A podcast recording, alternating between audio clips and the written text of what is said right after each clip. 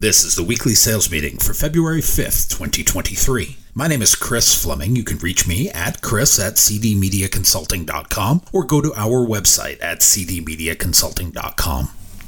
Today's topic is relentless tenacity.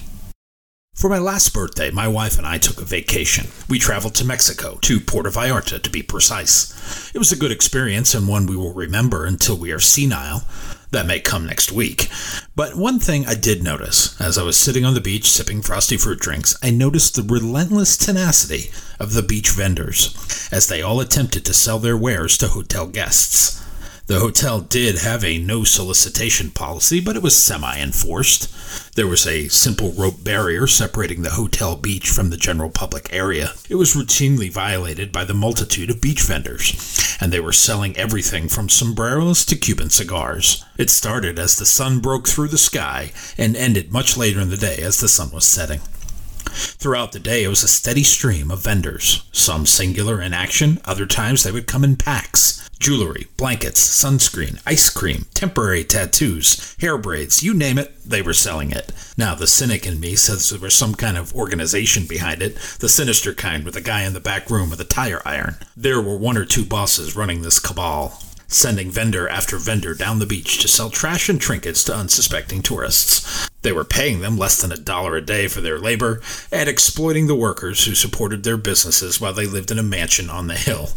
But for the sake of this observation, let's imagine this was pure business. It was enterprising people selling goods on the beach for tourists enjoying their vacation. In observation, I will say this operation was relentless and tenacious.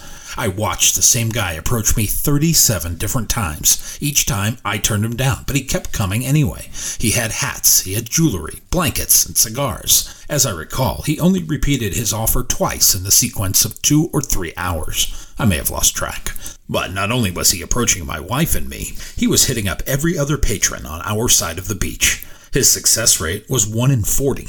As I stated before, he was there all day. And there were 15 or 20 different vendors on the beach. Each walked up to every person they could get in front of to present their wares, telling what the total haul from the day was. They didn't succeed with me, but there were plenty of others who said yes, and as I said, the success rate was 1 in 40.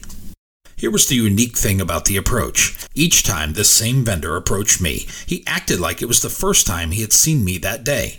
He acted like I had not seen his merchandise before. He acted like he didn't remember I had turned him down 15 or 20 minutes earlier. That may have been an act, or he did it so much that remembering the pasty white couple on the beach was no big deal. Either way, he approached me every time like it was the first time. And when I said no, he moved on to the next person.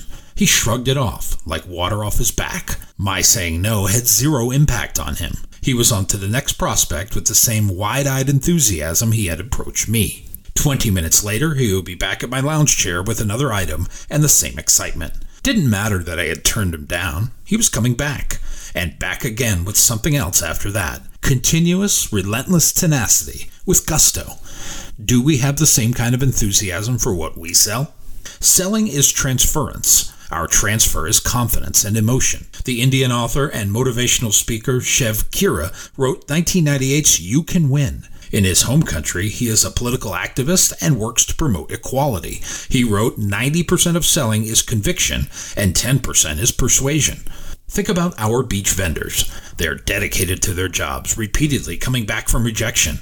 In fact, they have more rejection than success. The average closing ratio for all sales professionals is 1 in 10. These guys were closing at 25% of that number. Could you survive that kind of rejection in your field of endeavor? It takes conviction, persuasion, and relentless tenacity to keep going. It takes a winning spirit and a never give up attitude. It takes a belief in yourself beyond a shadow of a doubt. Few possess these characteristics.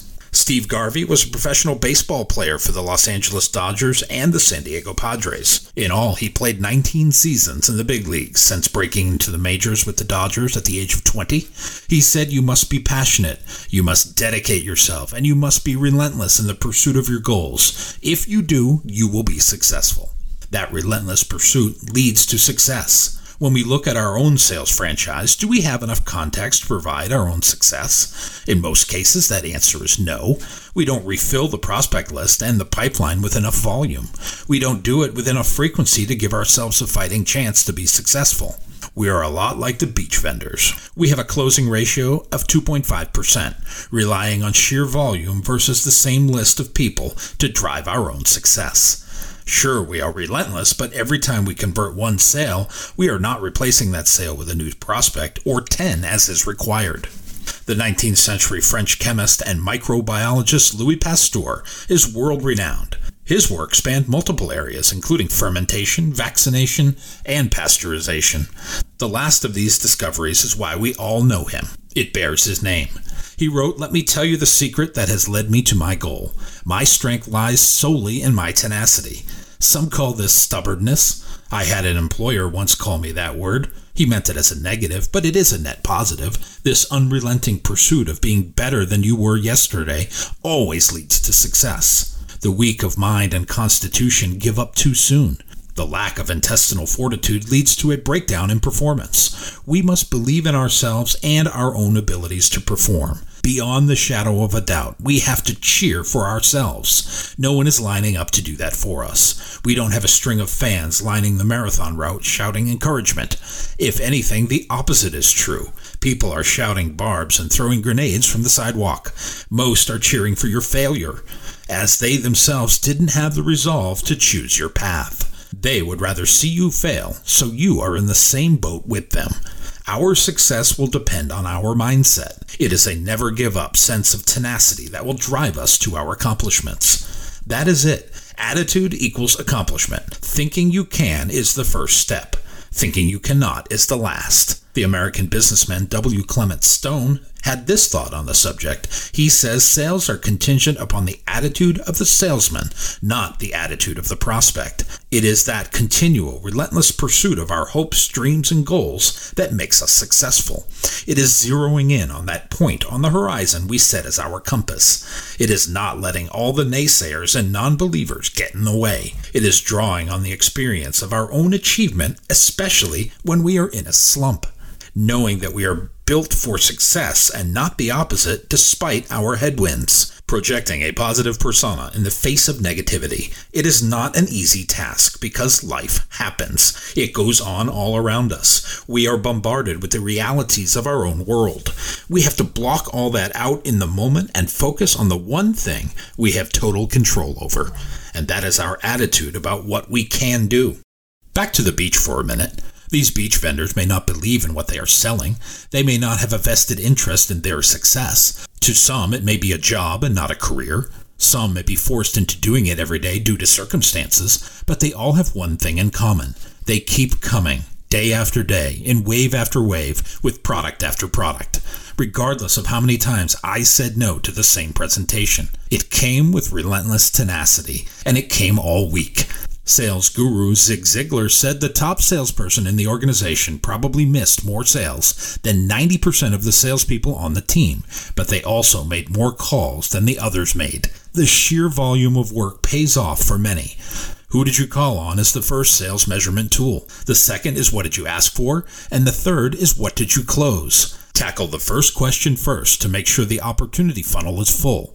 Then we can work on fine tuning the quality of the ask. My new book, You Can't Lead from the Back of the Room, Nor Should You, is now available on Audible as an audiobook download. If you like what you have heard here today, please consider downloading a copy or two. You can always send one to a friend. Go to cdmediaconsulting.com right now and follow the instructions to order.